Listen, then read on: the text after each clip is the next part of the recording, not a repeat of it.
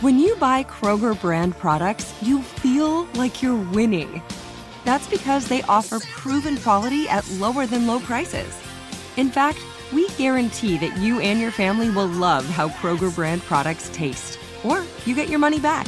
So next time you're shopping for the family, look for delicious Kroger brand products because they'll make you all feel like you're winning. Shop now, in store, or online. Kroger, fresh for everyone. Spectrum One is a big deal. You get Spectrum Internet with the most reliable internet speeds, free advanced Wi Fi for enhanced security and privacy, and a free Spectrum Mobile Unlimited line with nationwide 5G included, all while saving big. For the big speed, big reliability, and big savings you want, get Spectrum One. Just $49.99 a month for 12 months. Visit spectrum.com slash big deal for full details. Offer subject to change, valid for qualified residential customers only, service not available in all areas. Restrictions apply. When you need mealtime inspiration, it's worth shopping Kroger, where you'll find over 30,000 mouth-watering choices that excite your inner foodie. And no matter what tasty choice you make, you'll enjoy our everyday low prices, plus extra ways to save, like digital coupons worth over $600 each week. You can also save up to $1 off per gallon at the pump with fuel points. More savings and more inspiring flavors make shopping Kroger worth it every time. Kroger, fresh for everyone. Fuel restrictions apply. You coming to bed, hon? Yep, honey, I'll be, I'll be right there. Just gotta turn out the light. Ow! Ow! Ow! Ah! Gah! Some things never change. Like your kids always leaving tiny toys on the floor for you to step on. And Geico saving folks lots of money on their car insurance. Sweetie, I think I left the downstairs light on. P- please don't make me go. 15 minutes could save you 15% or more. Peace to the planet. Charlemagne the God here. And you don't want to miss Hello Somebody with Senator Nina Turner on the Black Effect Podcast Network. I love Hello Somebody simply because I love Nina Turner. She's fearless. I'm Nina Turner, hell raising humanitarian, sister in the struggle, and recovering elected official. Listen to Hello Somebody every Thursday on the iHeartRadio app, Apple Podcasts, or wherever you get your podcasts.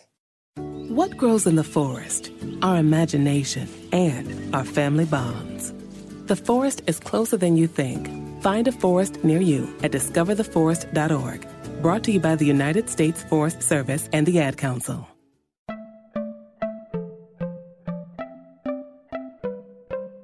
Welcome to Money Making Conversations. It's the show that shares the secrets of success, experienced firsthand by marketing and branding expert Rushion McDonald. I will know he's given me advice on many occasions, and in case you didn't notice, I'm not broke. You know he'll be interviewing celebrity CEOs, entrepreneurs, and industry decision makers. It's what he likes to do. It's what he likes to share. Now it's time to hear from my man, Rushion McDonald. Money Making Conversations. Here we go. Welcome to Money Making Conversation. I'm your host, Rushion McDonald. It is time to start reading other people's success stories, and like I always say every week, start writing your own. I always tell you if you have gifts, lead with your gifts. You have passion, lead with your passion. And don't let your age, friends, family, or coworkers stop you from planning or living your dreams. On Money Making Conversation, I have a lot of interviews with celebrities, CEOs, entrepreneurs, and people I like to call industry decision makers. My next guest is Gina Yashere. Gina is releasing her first book, the memoir, Cack-Handed. The British comedian of Nigerian heritage is the co-creator, co-executive producer, writer, and actress in the CBS hit series Bob Hearts Abishola. Her book, Cack-Handed, chronicles her odyssey, a journey. We can use the other term because she's funny, and we're going to talk about her humor to America and breaking into Hollywood and this lively and humorous memoir. And this, I want to say, is uh, also um, informative. We should put that in there because it talks about history. Gina Yashere has appeared on Oh, appeared on countless television shows, both in the UK and the US. She's on her way to being one of the great stars from Britain. And guess what? We share something. She performed on Def Comedy Jam and is the only British comedian to perform on Def Comedy Jam. I also performed on Def Comedy Jam. Please welcome to Money Making Conversation, Gina Yashere. Nice to meet you, Rushion. How you doing, my friend? Uh, let's, let's start with the name. Let's start with the names because that means you know my name's Rushion, and you know as I was coming up through the business, I had so many people saying my name different. And sometimes I let that slide because I just wanted to, I just wanted stage time. I wanted somebody to let me in the front door. So if you call me Rue, Russian, uh, uh, Rasheen, I, I went with it, you know. And then it came to a point where Rushion was my name, and I and I held to that, and then I corrected people. Talk about your journey with your last name, and also because I know it's important to talk about that because people don't understand that it comes with respect. It comes with also statue. Because once people start saying it right, that means you're elevating your game. Talk about your exactly, last name. Exactly, uh, when I my, obviously my name is Nigerian. My parents are uh, from Benin City in Nigeria, and my name is Yashere, and that's how it's pronounced, Yashere, and it's actually spelt I Y A S H E R E. But when I started doing comedy, uh, they kept mispronouncing the name and pronouncing the I, which is almost silent. Mm-hmm.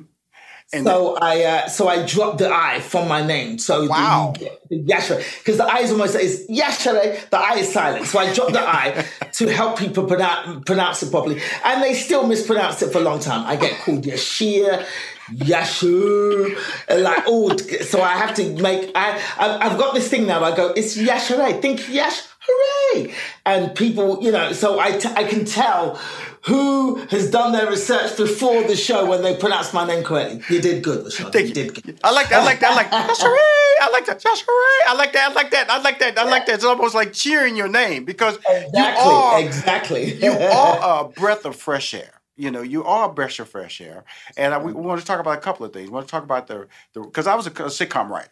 You know, I did. Uh, I did. Of course, I broke in with Steve Harvey and Me and the Boys on ABC. Then I did Robert Townsend Parenthood and Sister Sister with the twins, Tia and Tamera Mowry. Oh wow! Now, Fantastic. And then Jamie Foxx series, and I also did Mo'Nique series, The Parkers. And so, I so we I, I wanted to do this interview because of the fact that I felt we related a lot. But you just came Yeah. from British and you have a Nigerian background, but we are both people of color which means that we also experience racism, also people passing over, ignoring our talents. Talk about your mm. journey a little bit from the writing side, the sitcom side, to get your story, your show that you're co-executive producer, that you co-created on the air on CBS. Yeah, I mean, the thing is, I never considered myself a TV writer. I, I was like, I'm a stand up comic. That's what I do. That's what I love. That's what I'm going to do forever. And I was hoping to become successful as that, hugely successful. I mean, I'm successful as a stand up comic. I have been for quite a while. But that was all I wanted to do. I've never been crazy ambitious. Right. Uh, my dream was to be the best friend on someone else's sitcom and use that stardom to sell out bigger comedy clubs and arenas. And that's all I wanted to do. Right. Uh, people were offering me gigs for years to write on TV shows, and I was like, nope, I don't want a day job. I don't want to work for anybody else. Uh, I like working for myself. I don't, and I'd heard horror stories of the politics and things that go on in, in writers' rooms, and I was like, I want no parts of that. So I avoided writing on a TV show from all my career. This show came out of the blue. I just got a call out of the blue from Chuck Lorre. My agent got a call saying Chuck Lorre of Big Bang Theory, Two and a Half Men, Mike and Molly, Kominsky, Sheldon. He wants to meet you. And I was like, okay. And I was living in New York at the time, very happily doing my stand up. I'd mm-hmm. lived in LA for a few years, struggled to make money. And I was like, you know what? I'm going to New York because as a stand up comic, I can make a living in New York. I'm going to New York. So I was living happily in New York for six years, had no plans to come back to Los Angeles. So I had this meeting. I flew over to LA to meet Chuck. I mean, originally I was like, well, they, they, they're flying me first class, right? I've just come off a long tour. Uh, they just fly me first class. And my agent was like, uh, Uh, they don't fly people first class because it's just for meeting. And I was like, well, then I'm not going. There you go. So basically, I knew my worth from day one. I was like, mm-hmm. if they really want to meet me, mm-hmm. I've Googled Chuck Lorre, I've Googled Warner Brothers, I see how much money they got. They could afford a first class ticket. So I held out for that. Love it. And they did. They flew me first class for this meeting, and I walked into a meeting with Chuck Lorre, and basically he was like, uh, I'm trying to make this show. I love Billy Gardell, who I made Mike and Molly with. I want to do another show with him. But this time I don't I don't want I want the protagonist, the female protagonist to be a Nigerian woman. Wow. That was so. I, and obviously, we're, we're three white guys because it was Chuck Lorre, Eddie uh, Gorodetsky, and Al Higgins, who were his main two collaborators on a lot of his stuff. And he was like, "We're three white guys. We need you to sort of consult on all things African." Now, in the in my head, I was like, what? I I was not feeling it at all. I was very suspicious. I was like, this feels exploitative. I've seen, you know, I've had ideas of mine stolen before, so I was not I was not into it at all. But in the room, I was like, okay, interesting, sounds interesting. Let me think about it. And I left and I called my agent and I was like, I don't want to do this. This this sounds weird to me. Uh, they want me to consult on all things African. Sounds weird. Sounds racist. Don't want yes. to do it. Mm-hmm. But basically, my I have friends and family who will call me up and tell me when I'm being a, an idiot. And right. my brother called me from London and screamed at me for two hours. My best friend called me from London, screamed at me for another two hours. I'm like, this is an opportunity. You complain about the industry and how you're not authentically portrayed. And now you've got an opportunity to do this and you're turning it down. And I was like, you know what? You're right. So I stayed in a room with Chuck and Alan Eddie and we knocked out this pilot for the show. And I said to them, if I'm doing a show, it's going to be authentic. I, we want Nigerian actors to play a lot of the roles. Uh, you know, because when you watch TV and movies with Africans, the accents are always wrong. America seems to see Africa as a country and not a continent. Yes. There's uh, lots of different countries, different languages, different religions, different traditions, different styles of dress, different everything. So I was like, if we're going to do this, I want it to be authentic. We're going to uh, I'm going to pick the tribe. I'm going to pick the language. I'm going to make sure the actors, uh, uh, at least most of the actors, are authentic so we get that vibe so Nigerians can watch it and and enjoy it and know that there's a Nigerian behind the scenes making sure I love it, Gina. Love it. So and they were willing to listen. So I sat in a room and we we wrote this pilot and I based a lot of the characters on members of my family, my mother, and a lot of the stories in the show are based on my stand up and based on my family. And that's how I got into I didn't know if I could do this writing thing. I didn't know. I was like You're fantastic at it. Year, years as a stand up, I knew how to build the characters, I knew where the jokes mm-hmm. were, and basically the rest of it I picked up and learned as much as I could along the way. And that's how I got into it. well, they're just beautiful, Gina. It's finally here, the season of celebration. And no matter how you celebrate with family and friends, whether you're preparing for Reyes Magos or Karamu, lighting the menorah, or going to midnight mass, Kohl's has just what you need to make those traditions special. Plus, you'll find gifts for all your loved ones. Send warm wishes with cozy fleeces, sweaters, loungewear, blankets, and throws. Support minority owned or founded brands by giving gifts from Human Nation and Shea Moisture, or treat them to everyone's favorite activewear from top brands like Nike, Adidas, and Under Armour. And in the spirit of giving, Kohl's Cares is donating $8 million to local nonprofits nationwide committed to the health and well being of our communities. No matter how you celebrate, when you shop at Kohl's, you're right where you belong. So this season, give with all your heart with great gifts from Kohl's or Kohl's.com. Look through your children's eyes to see the true magic of a forest. It's a storybook world for them. You look and see a tree they see the wrinkled face of a wizard with arms outstretched to the sky. They see treasure in pebbles. They see a windy path that could lead to adventure. And they see you, their fearless guide through this fascinating world. Find a forest near you and start exploring at discovertheforest.org. Brought to you by the United States Forest Service and the Ad Council. If I could be you, and you could be me for just one hour, if you could find a way to get inside each other's mind Walk a mile in my shoes. Walk a mile in my shoes. Walk, Walk a mile, mile in, my, my shoes. shoes. We've all felt left out. And for some, that feeling lasts more than a moment. We can change that. Learn how at belongingbeginswithus.org. Brought to you by the Ad Council.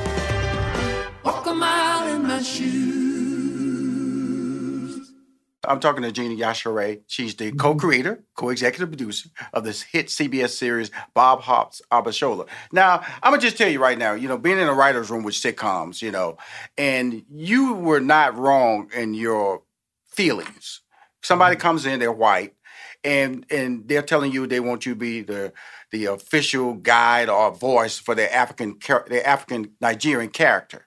Right there, I'm like, really? okay, who is this a joke? Really? So I felt you, but see, they were right too because they said, well, go back and ask more questions because this mm-hmm. is, you know, Chuck Lorre. You know, Big Bang Theory. The guy that the guy is super rich. We all know that. Okay, and so he's a genius. and so an absolute genius. and so he really is. He really is. And so and that's just a you know uh, uh, two and a half men. Just a number of series he's done over the years. Because Bob Lorre has been around the longest. I've been doing sitcoms back in 1992. I've been writing those sitcoms. So when the show Bob Hearts Bob Hearts Abishola came about and you did the pilot, did you ask for any additional writers of color on staff, or how did that work out? Oh, absolutely. Um, I, I said to them, look, here's the thing. Uh, you've discovered me, but there's a lot of me's out there. Wow. And uh, if we're going to make this show authentic, we can't be dealing having a room full of the same old white guys that you've been working with for years. Yes. So I, I wanted to make sure we got black writers in the room. But what I did, I did, I circumvented the normal way of trying to force them to take on black writers. What I would do was, uh, um, obviously I'm a stand-up comic, so I'd book a comedy club and I'd be headlining, and I'd put my black friends on the shows, and then invite Chuck and the guys to come to the shows. Yes, yes. So I, I invited them shows, and I, I didn't tell my friends what I was doing because I didn't want them to be nervous. And I'd just go, "Yeah, just come and open this show for me. I'm headlining. Come and do 20 minutes up in front of me." So I invited my friends onto the show and put them on the shows, and then I invited Chuck and Alan Eddie to my comedy shows. Mm-hmm. And whenever they went, "Oh." Oh, we like that person. Uh, she's very funny. We really liked her. And I go, we're really good because she also writes. I love you. I love. so I then set up meetings between these comedians that they liked and them, and that's how I got black, black writers on the show. So I got Gloria Bigelow, who was a stand-up comic in LA.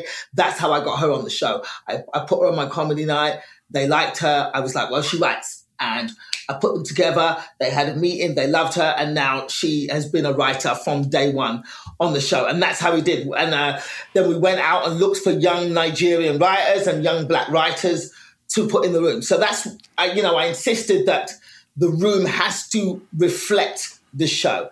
And they were open to it. They were open to it, which Well, was know- fantastic. you I don't what? want to be the only black writer in the room fighting. I need other black writers and I need women as well. I need a nice mixed room. And that's what we did. So I'm very proud of that.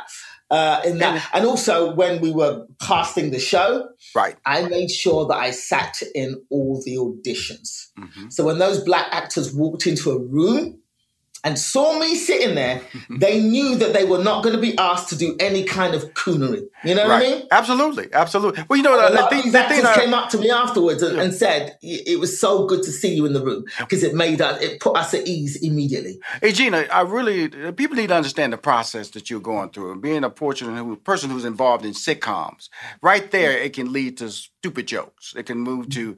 I remember when Steve Harvey was doing sitcom, uh, Me and the Boys on his first sitcom. For some reason, you know, whenever he would just let out a loud scream, ah, then the audience in the stands would laugh. And so the writers in the room suddenly w- w- would create moments. Won't you scream here? Won't you scream here? He said, Why? Because the audience laughs. He said, That's not me. That was just a moment that happened. And so, mm. so people you need, and plus, I love the fact, Gina, that you said, "Hey, I want more than my voice," because sometimes you don't want to be the person that leads everybody down this one line, and then you become an expert when you're really not. You're just a mm. talented person who lives this particular particular life, and you need support. And that's what mm. the writers' room is about, especially in sitcoms, because it's usually about just give people background information by 10 to 12 writers in a sitcom room. Because mm-hmm. you you pitch jokes, you pitch storylines. And I always tell people, and Gina will agree with this, you will write a script, and you may think that's an Emmy-winning script. You give that mm-hmm. script to the writers' room, and the only thing that's probably left on that script is the name of the script and your name. Am I right, Gina? Oh yeah, absolutely. We've written stuff and then we'll go back in and it may change complete hundred percent. But the basic premise, premise is there and we all pitch in to make it better. And sometimes I have handed in a script and gone, that scene I wrote was fantastic. And then we work on it and I go, all right, you're right, it's better now. It's, I hate to admit it, but it's better now. Absolutely, and, but that's that's the whole part about and I, I, by bringing a versatile talent like you on because making that transition from a stand-up comic to a writer, and because the check, the money's good, everybody. I'm just oh. to let you know, you oh. get health benefits, and I oh. remember the first time I saw my check, I showed it to my mm. wife. She said, "You getting paid all that?" And I was just a staff writer. I, I actually I came on board as an executive story editor. You know that check's nice. That was back in '92. Okay, that check was way nice back in '92. It's way better Oh, now, yeah. and so that's why really you might see the people in front of the cameras working, but sometimes the writers and the producers behind the cameras are actually making more money than the actors in front of the camera. Talk about that whole uh, awakening because, like you said, you just wanted to do stand up, you just wanted to be on stage, but then the awakening of getting that steady check, getting insurance, being validated as a producer and a writer opened so many more doors and respect for your brand, correct? Absolutely. I had no idea. I had no idea. So, you know, but originally they brought me in as a consultant. I was just going to be a consultant. And a couple of days in, Chuck was like, you know what? Uh, you can't just be a consultant. We need you to help us write this show. So they bumped me up to co-creator because I'd created the characters. I told them what the characters were going to be about, what they were going to do. So I literally created all the characters based on. So they kind of knew we can't do this without Gina. So mm-hmm. they bumped me up to co-creator and producer. And so, you know, when those checks started coming, I was like, oh my god, this. These white boys have been earning all this money all this time. What have I been doing? Wasting my life with this stand-up stuff. Yes, yes, yeah. But you know, uh, if we we laugh, we laugh, but that's true. I wrote myself in as an actor because we're not only talking about that, but we're talking about you got a separate check when you wrote a script. Now, I know back in the day it was sixteen thousand dollars per script. I don't know what it is now, but I'm pretty sure it's more than sixteen thousand dollars per script. Yeah, I mean, the, and the checks just keep coming in. I've never seen anything like it. So obviously, I get a check as a writer, producer. Yes. Mm-hmm. I get an extra check as a co-creator. Yes. Then I, I also, because I'm a comedian and I'm a performer, I wrote myself in as an actor. I've always wanted to be the best friend on someone else's sitcom. So when we started writing it, I was like, um, I think Abishola needs a best friend. What do you think, guys? I think she needs a confidant.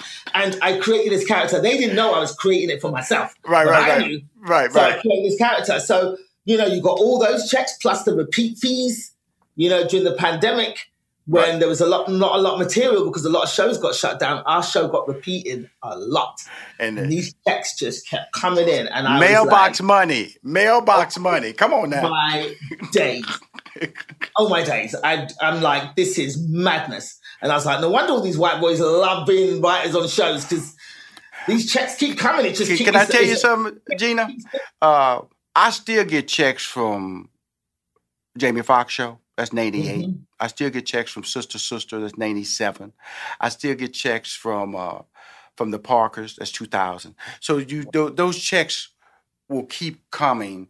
And that's why you go, how are these people living? Because they're living off residuals. They're living off of royalties. And I just feel it's such a blessing that Chuck really saw that and said, look, let, I'm gonna be I'm gonna do right by you. Okay. I can have you sitting over here as a consultant. But the real money in the game is writing, co-producing, co-creating, putting your name in those different titles. A check comes with each one, and now it allows you to pay it forward with your other peers on the show and educate them about the process of Hollywood really works. Isn't that really the process? You now know. Now you can share how Hollywood works. Exactly. I'm learning as I go, and then as I learn, I I I call my all my people and go, listen, this is what we got to do. This is where the money's at. We got to create. We got to create. This is everybody wants to be in front of the camera, which is all good, but you're at the mercy of the people behind the camera who are creating and writing those scripts. Now let's So, go back. yeah, let's go back to Adoption of teens from foster care is a topic not enough people know about, and we're here to change that. I'm April Dinwiddie, host of the new podcast, Navigating Adoption, presented by Adopt US Kids. Each episode brings you compelling real life adoption stories told by the families that live them with commentary from experts. Visit adoptuskids.org slash podcast or subscribe to Navigating Adoption presented by Adopt US Kids. Brought to you by the U.S. Department of Health and Human Services Administration for Children and Families and the Ad Council. Hi, everyone. Al Roker here. As a guy with his own catchphrase, I appreciate that Smokey's only said, Only you can prevent wildfires. but I'm filling in because there's a lot more to report. Like when there are parched or windy conditions out there, you gotta be extra careful with things like burning yard waste. After all, wildfires can start anywhere, even in your neck of the woods. Go to smokeybear.com to learn more about wildfire prevention. Brought to you by the U.S. Forest Service, your state forester, and the Ad Council. Look through your children's eyes to see the true magic of a forest. It's a storybook world for them. You look and see a tree. They see the wrinkled face of a wizard with arms outstretched to the sky. They see treasure in pebbles. They see a windy path that could lead to adventure. And they see you, their fearless guide through this fascinating world. Find a forest near you and start exploring at discovertheforest.org. Brought to you by the United States Forest Service and the Ad Council. Let's go back to my favorite part of your career, stand-up comedy.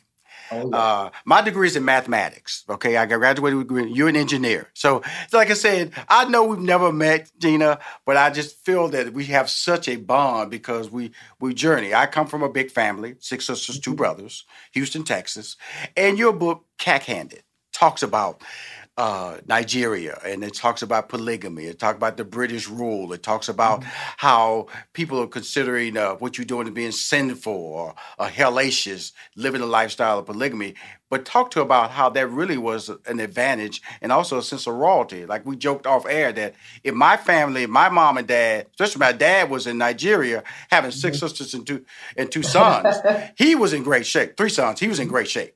So talk mm-hmm. about that whole lifestyle. Then we want to come with your transfer over to London, England, how that lifestyle, and then we're going to talk about coming to America. Let's get started in Nigeria. Yeah, I mean, obviously, polyg- polygamy was widely practiced. Uh, my grandfather had many wives and many children, and it was a, a matter of survival. It was a matter of keeping uh, a closeness in the family. The whole family lived on one compound, and that's how it was. And it wasn't seen as sinister till white people came over and were like, "What are you doing is wrong. It's sinful. And praying to these deities, you're going to worship this white God and this white Jesus, and basically force their religion and their lifestyle and their beliefs Mm-hmm. on the African people." Mhm. And and basically a lot of our stuff got sort of watered down and lost over the years, and and to a certain point we've forgotten some of our original, um, you know, traditions because it got beaten and stolen from us. You know. Mm-hmm. Um, so that was where my family. So my mother came from that. My mother's father, she had lots of brothers and sisters from various wives of her father, and all the all the women lived on on on a compound. Now it's not it's not always happy, you know, love and happiness because my mother's mother was poisoned by one of the other wives because there was some jealousy. There's a hierarchy. my mother's mother was the first wife, and so she, you know, she was top of the hierarchy and was um, prone. She was, you know, prone to resentment from the other wives. Right. It was like a, an episode of Dynasty or something. It's, it's like a real soap opera happening.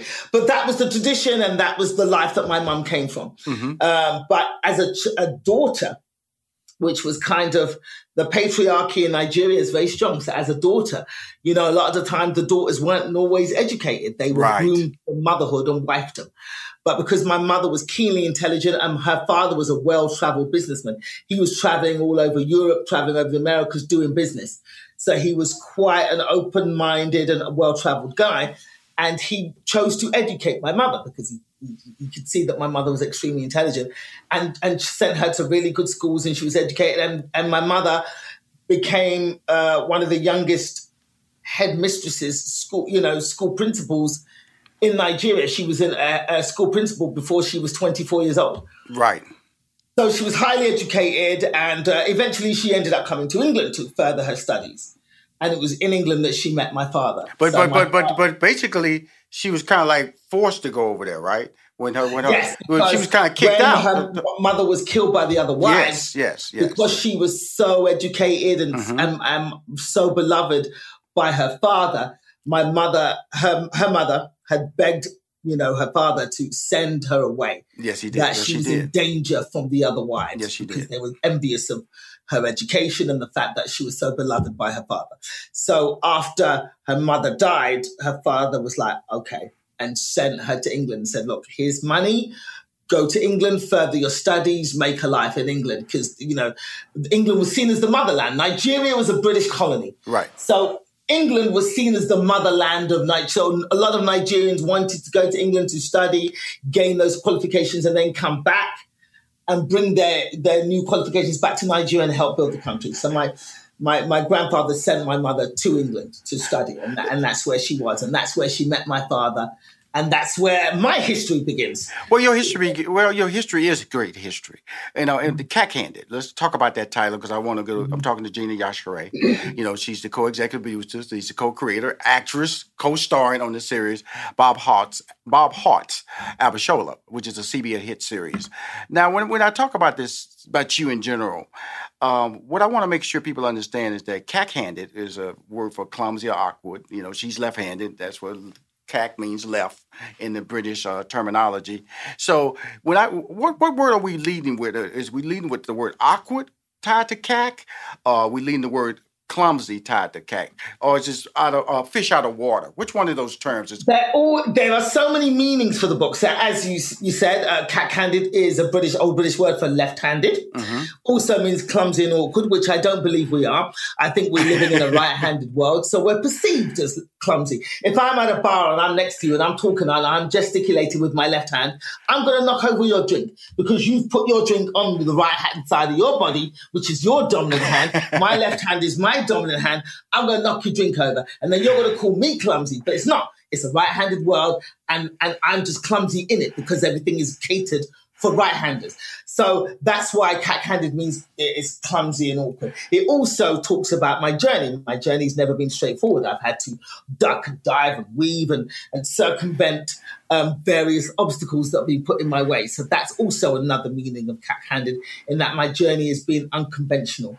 Uh, also, cack is another word for poo. I don't know if you knew that. No, I did not know that. Not in my research. I didn't know that in my research. You know, I was researching Yeah. you, girl. Yeah, in uh, many cultures, African culture, Middle Eastern culture, the left hand is the hand that's supposed to be the one that's used to wipe your bottom after you do a poo. So Okay, cool. cack is another word for poo. So cack basically means poo-handed. So there are very and, and as a Nigerian, because my family's African, I was born left-handed. Uh, for a long time, I was forced to write with my right hand because the left hand is seen as unclean. And even in the Bible, you know, there's terms that say, you know, Jesus sat on the right hand side of God. The right hand is always the good side, the left hand is always seen as unclean.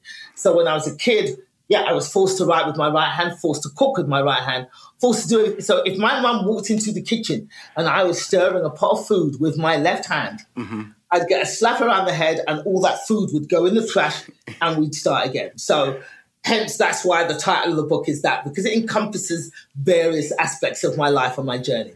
Wow, you're amazing. Uh, and, uh, I want to wrap up by asking a couple of more questions. One, why did you write the book? Because this is a memoir, you know, and a memoir is usually told. Of, uh, you want people to be motivated by your story, which I am motivated by your story. But why did you write the book? And also become relatable. I felt a lot of your story was relatable. Like, because in the beginning, uh, you know, we built, you know, you may be in London, England, but you dealt with racism, just like I deal with racism in America. And sometimes we don't understand that. There's a Black Lives Matters movement in, uh, in London as it is in America. Talk about the importance of the memoir and also talk about how timely this book is because it also is a history lesson book. It walks through the path of how basic you can say that, you know, Nigeria was uh, was uh, was undermined and basically uh, uh, robbed, and the, the jewelry and the success and the wealth was brought into British museums. So talk about that and help us out as as we as we I recommend people to pick up this book because it is an amazing book, cack-handed. Yeah, I mean, why I wrote the book originally, it started off as just on Instagram. There was a hashtag Throwback Thursdays where you Yes. post old pictures, mm-hmm. and I was posting old pictures and writing the story behind the picture. So I post the picture and write an elaborate post explaining the history behind the picture, and people were really interested in saying, "Oh my God, your stories are so good! Why don't you write a book?" So I started keeping those posts in a folder, and eventually a literary agent saw my post and contacted me and says, uh, you need to write a book. So I, you know, I kept the post and like, well, maybe one day in the future I'll write a book, but I never really considered that this would happen so soon. So that's how the universe worked. And I wanted to talk about my history because people don't seem to realize that the UK started slavery, imperialism. The United Kingdom ruled most of the planet at one point. Yes, it so did. people think that American racism is the be all and end all of racism. No, Americans learned that from the Brits. Mm-hmm. Americans came from the Brits. Yes. What we don't, what you, you know, you don't realize that a lot of the black people that are from the, the islands, Jamaica, Yes. Barbados, Trinidad, St. Lucia, these are all Caribbean descendants of slaves. The British did their slavery slightly different from America in that I, I used to do a routine on stage where I did the, the, the British did a uh, equivalent of the Americans did the equivalent of going, robbing someone's house, as in stealing people from Africa and bringing them back home to their own house. The Brits did the equivalent of stealing stuff, but keeping it in other people's houses. So yes. Went to Africa and stole black people. They didn't bring them all to England. They hid their dirty doings and put the black people on Caribbean islands to, for the for the sugar plantations and on Caribbean islands, and that's where all those black people who come from those islands are descendants of slaves. So when African Americans, you know, there's been a discord for a long time between African Americans and people coming from Africa Yes. or people coming from the islands. Our history is almost identical. Black people in the Caribbean suffered exactly the same cruelty, exactly the same awfulness that they did on American land, on plant plantations within America. So what I wanted to do was when I wrote the book, I started with the history of Africa, Nigeria in particular, and the history of what Britain did to Africans and how they spread black people all over the world. That it's not the Belgians were the uh, terrible slavers, the Dutch, the South Africa, you know, all of it. So I just wanted to show the commonality between black people wherever you end up in the diaspora. We've all had very similar experiences. Our accents might be different, we might speak different languages, but the experiences are very similar. Um, so that's part of the history Wow. of the beginning when I explain that. And then when I talk about my upbringing in England, I was also England. People think, oh, England, is so genteel. Racism is, doesn't. England, and well, you're now discovering it with what happened with, uh, you know, Meghan Markle and Prince Harry. But racism is just as prevalent in Europe as it is in America. I spent my life running away from skinheads, being abused racially at work, being pulled over by the police all the time for no reason. The only reason that less black people die at police hands in England is because our police do not carry guns on a routine basis. They only carry guns for, sp- for, uh, for, for particular incidents where they are then have given special permission to have. They do not carry guns on a daily basis. And that is the only reason the black people are not dying at the hands of police at the same numbers in England as America. The only reason the police in America are just as racist as the ones in England, the ones in England just as racist as America. So I wanted to cover some of that in my book. I mean, there's obviously humor. I, I'm a comedian. I want to make you laugh. So I'm also talking, you know, putting injecting quite a lot of humor in the book. But I wanted uh, Americans reading the book to see that we have black people have much more in common all over the world than we've been led to believe. You are amazing. Gina Yashere, her book, Cack Handed, is a memoir about her life, her journey. She's also CBS star. I'm gonna I'm a, I'm a move you up to star, star of Bob Let's do Fox it. I'll Show. take that. Come on. take that. She's a comedian, writer, co-producer, co-creator. Thank you for taking the time to come on Money Making Conversation, Gina. You're amazing. Oh, thank you so much for having me. I've been looking forward to this. Thank you. All right, fellow Def Jam, Comedy Jam members, you keep winning now, okay? Let's do it. Let's do it. Thank you, Gina, for coming on Money Making Conversation. Gina Yashere.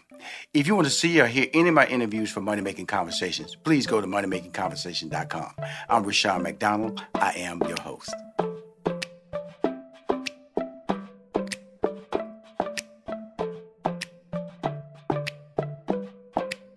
In this season of giving, Kohl's has gifts for all your loved ones. For those who like to keep it cozy, find fleeces, sweaters, loungewear, blankets, and throws. Or support minority owned or founded brands by giving gifts from Human Nation and Shea Moisture.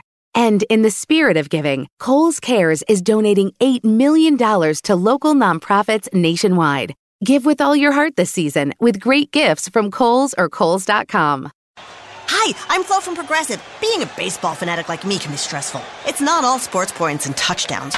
So Progressive is going to help you take your mind off your team for a moment. Instead of thinking about how they missed that goal point score, think about the Name Your Price tool from Progressive letting you choose coverage options based on your budget, unlike your team that missed the end zone net area. Well, anyway, hope this distraction about Progressive's Name Your Price tool was helpful. It sure kept me from thinking about all those penalty balls. Yay, sports! Progressive Casualty Insurance Company and affiliates. Price and coverage match limited by state law. Look through your children's eyes, and you will discover the true magic of a forest. Find a forest near you and start exploring at discovertheforest.org. Brought to you by the United States Forest Service and the Ad Council.